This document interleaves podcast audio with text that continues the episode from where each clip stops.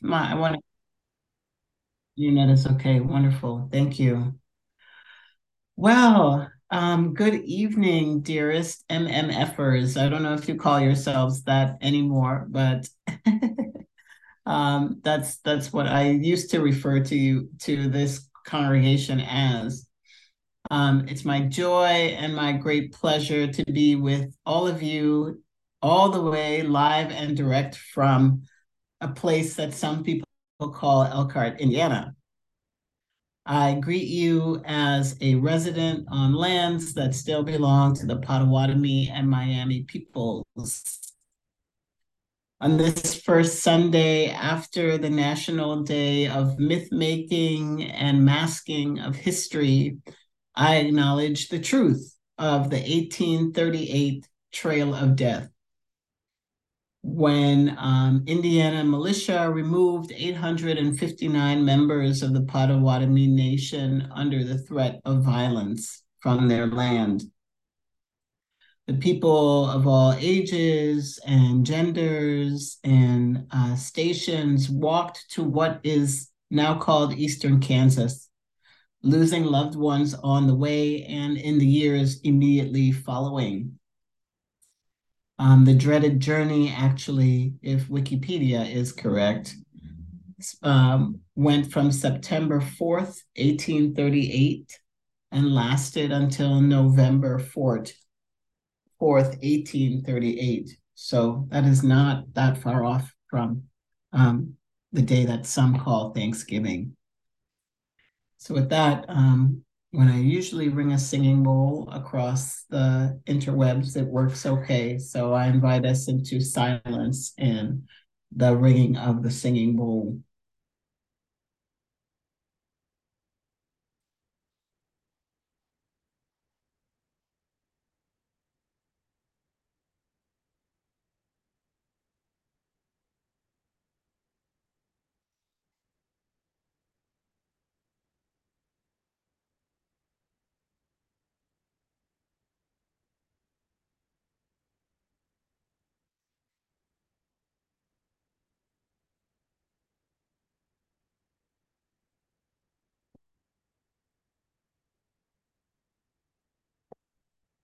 I greet you all as someone who was once a member of Manhattan Mennonite Fellowship over a decade ago.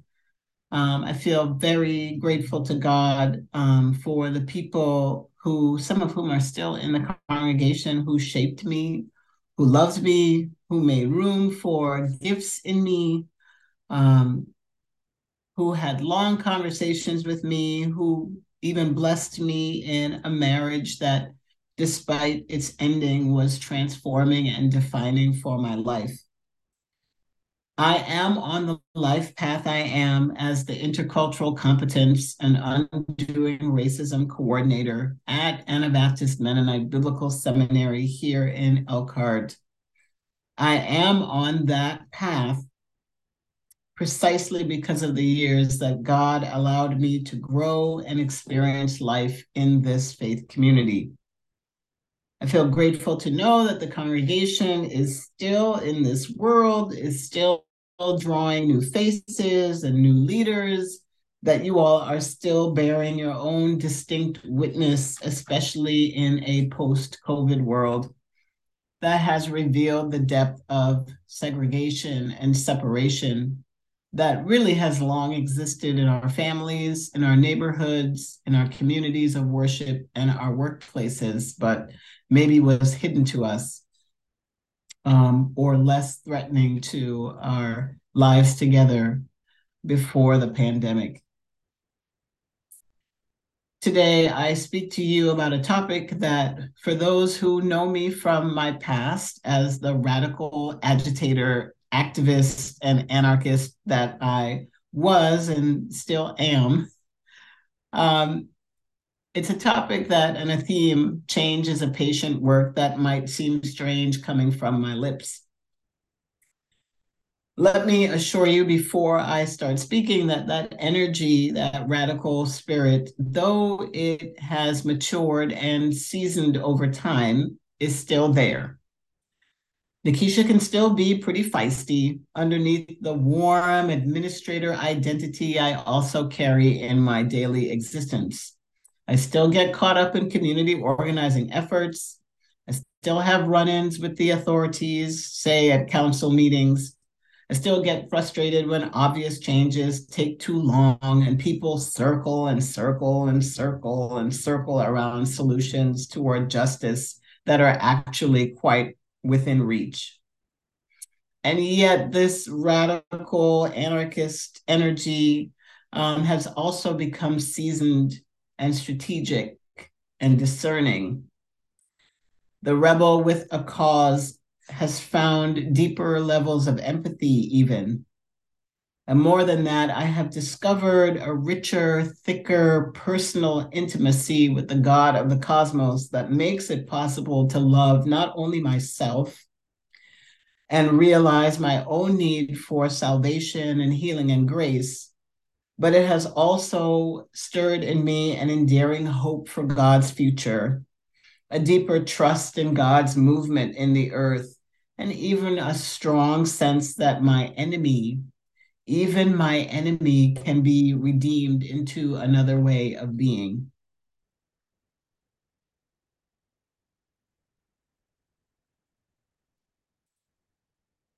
My papers are confused.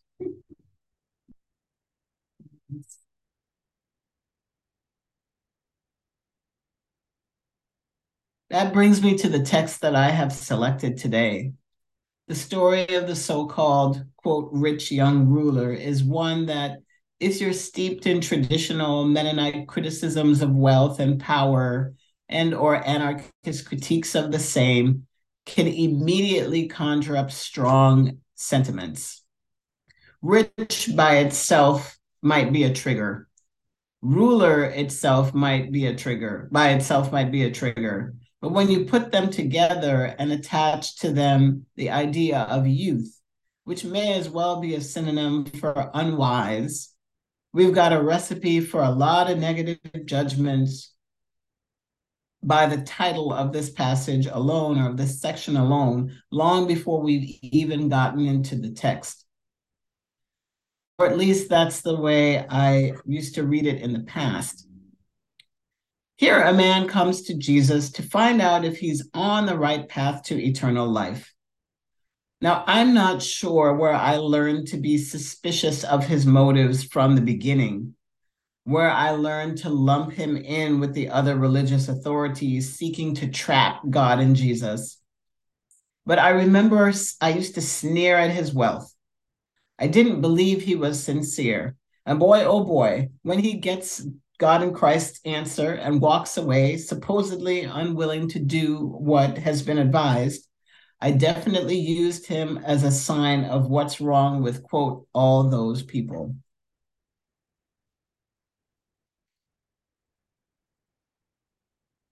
My papers are everywhere.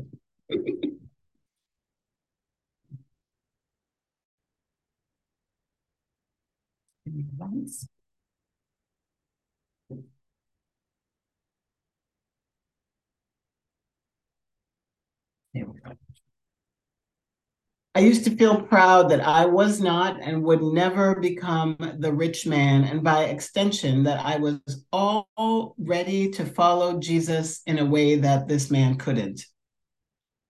This is also the attitude I discovered in the Believer's Bible commentary reflection on this passage, which asserted that, quote, this incident is about the seductive power of wealth to hold people captive. And Timothy Geddert, who writes the commentary, he says, quote, he is not willing to change masters and invest all he has for God's kingdom. As a result, he walks away with his earthly wealth and a heavy heart. He could have followed Jesus. He could have entered God's kingdom with the promise of a hundredfold return on his investment but he did not. End quote. As I read this commentary, it is kind of scathing. There's there's a hint, at least as I interpret it, of disdain. And it's rooted in assumptions that I don't see as necessary when one is actually looking at the actual text. For one thing, the title of the section the rich is the rich young ruler. But at least in Mark's rendering of the account, what we know by the end is only that the man has many possessions. Quote. Now we're on Zoom, but I feel curious. Maybe people could put in the chat by a show of hands or in the chat, how many of us in here could admit to quote, having many possessions? I know I can. And I wonder how many of us would at the same time consider ourselves rich. What if Jesus is talking to someone far more ordinary than the monarchs and the Elon Musks that come to mind when we hear, quote, rich young ruler? Perhaps he's talking to someone far more relatable, somebody like me, somebody like us. Another assumption that this commentator, and I think that a lot of people who read this text make, is that just because he walks away grieved, that that is his choice, that that's his final decision. That simply being grieved alone is a sign that he's not willing to change, that it's a done deal. But I invite us to have an exercise here where maybe we can all close our eyes. I can only see myself on the screen, so I'm going to trust that um, you all will close your eyes where you're at. And I want you to imagine God and Jesus coming to you and you asking the very sincere question What must I do to have eternal life? and you're able to sort of demonstrate that you're a good person, you're keeping the commandments, you're doing what it is that you're supposed to do. And God and Jesus looks at you with love, which I think is so important and so often missed that Jesus looks on this person with love and asks you to give away everything. The table that your grandfather carved, the wedding ring that the person you love put on your hand, the painting that somebody gave to you, the extra clothes that you really, really like to wear. What is your honest response to this request? Does it feel light and joyful right away?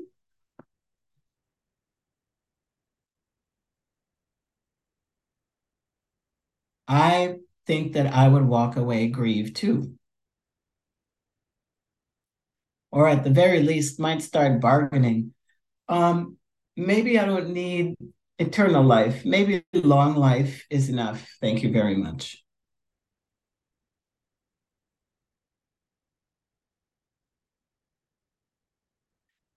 I invite us to open our eyes and really, yes, sit with that feeling.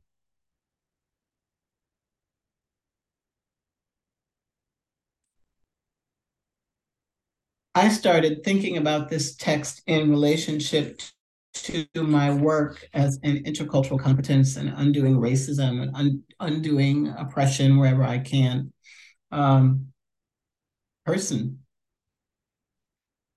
Because in relationship to this text, and I have to credit my mom for this because we were reading the book um, The Trouble I've Seen by Drew Hart um, and reading White Fragility together and my mom, who is not a theologian, but is so awesome. She made the analogy, and this is not a quote, that perhaps giving up white privilege is a lot like being asked to give up all one's possessions. And maybe this is why it feels so hard. And maybe this is why it's so difficult for people to do.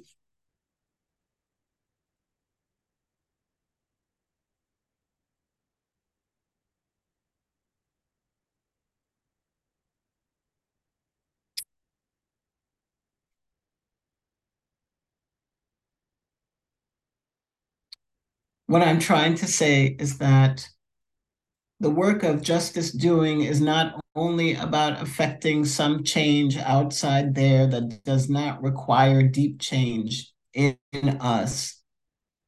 That a revolution on the inside, a fundamental uprooting and redefinition of narratives, of our identities, of the stories we tell ourselves about ourselves and others is also needed a reimagining life is required.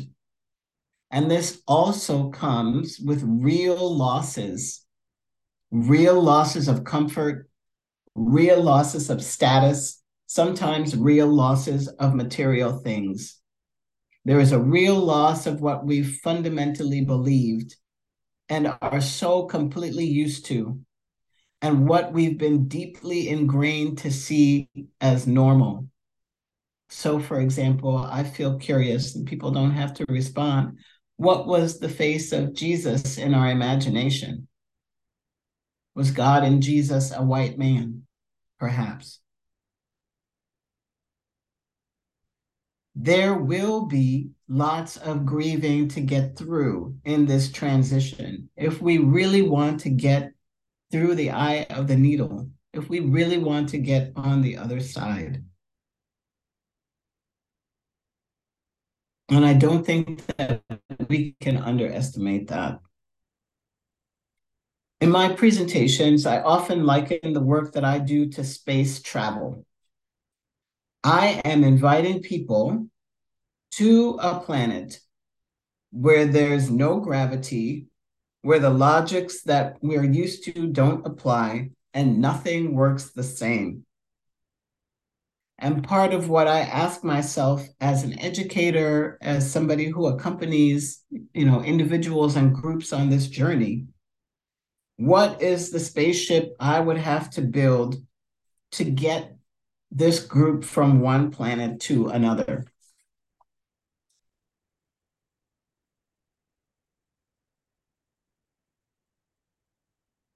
There is nothing quick about space travel or spaceship building. It takes more than a training. It takes more than a book study. It takes more than than sadly people being killed on our television screens in brutal ways. It takes more than a few conversations. It takes more than debates with statistics being bandied about at each other. And it certainly takes more than angrying, which is a verb that I have created to describe what I see. A lot of angrying in our Facebook posts and on social media. Instead, it takes accompaniment, which is what I call what I do. For example, my longest client is a is a camp, and we've been working at this for four years. For four years, most of the work that I do takes several months, it takes multiple interventions and hours long discussions and supporting people and groups as they try things and run into turbulence and come back again and we re strategize. It takes stalls and restarts. In short, it takes some measure of patience, but that patience is grounded very deeply in faith that yes, it is the case that many of us can indeed change because God. The truth is, we have no idea what the man with many possessions, with access to privilege and power, chooses to do. We write him off as done when really a seed may have been planted and a decision may yet come. I personally have started to say that I can't do this work if I don't believe that people can actually change. There really is not a point. And so I believe that people can actually be saved. saved from themselves, saved from these systems, saved from illusions of supremacy, saved into new life, saved onto God's holy mountain where all beings of every species, human and other, find peace. And that I can only do my part in that process and do it well.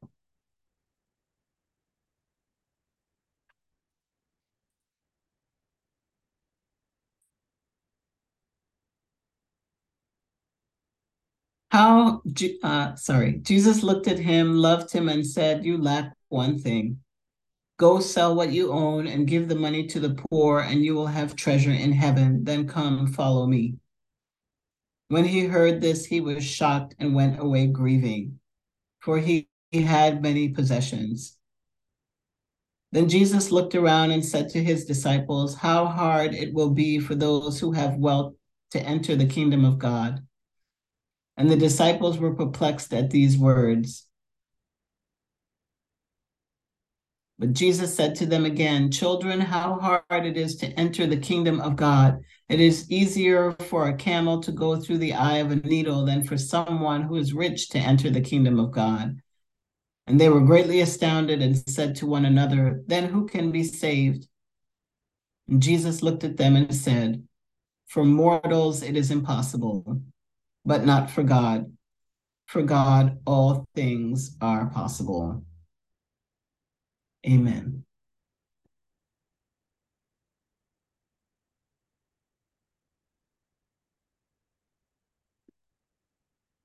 Amen. Thank you, Nekeisha, for that word in due season. Let's just take a moment and hold this in our hearts in silent reflection for maybe a minute, up to a minute.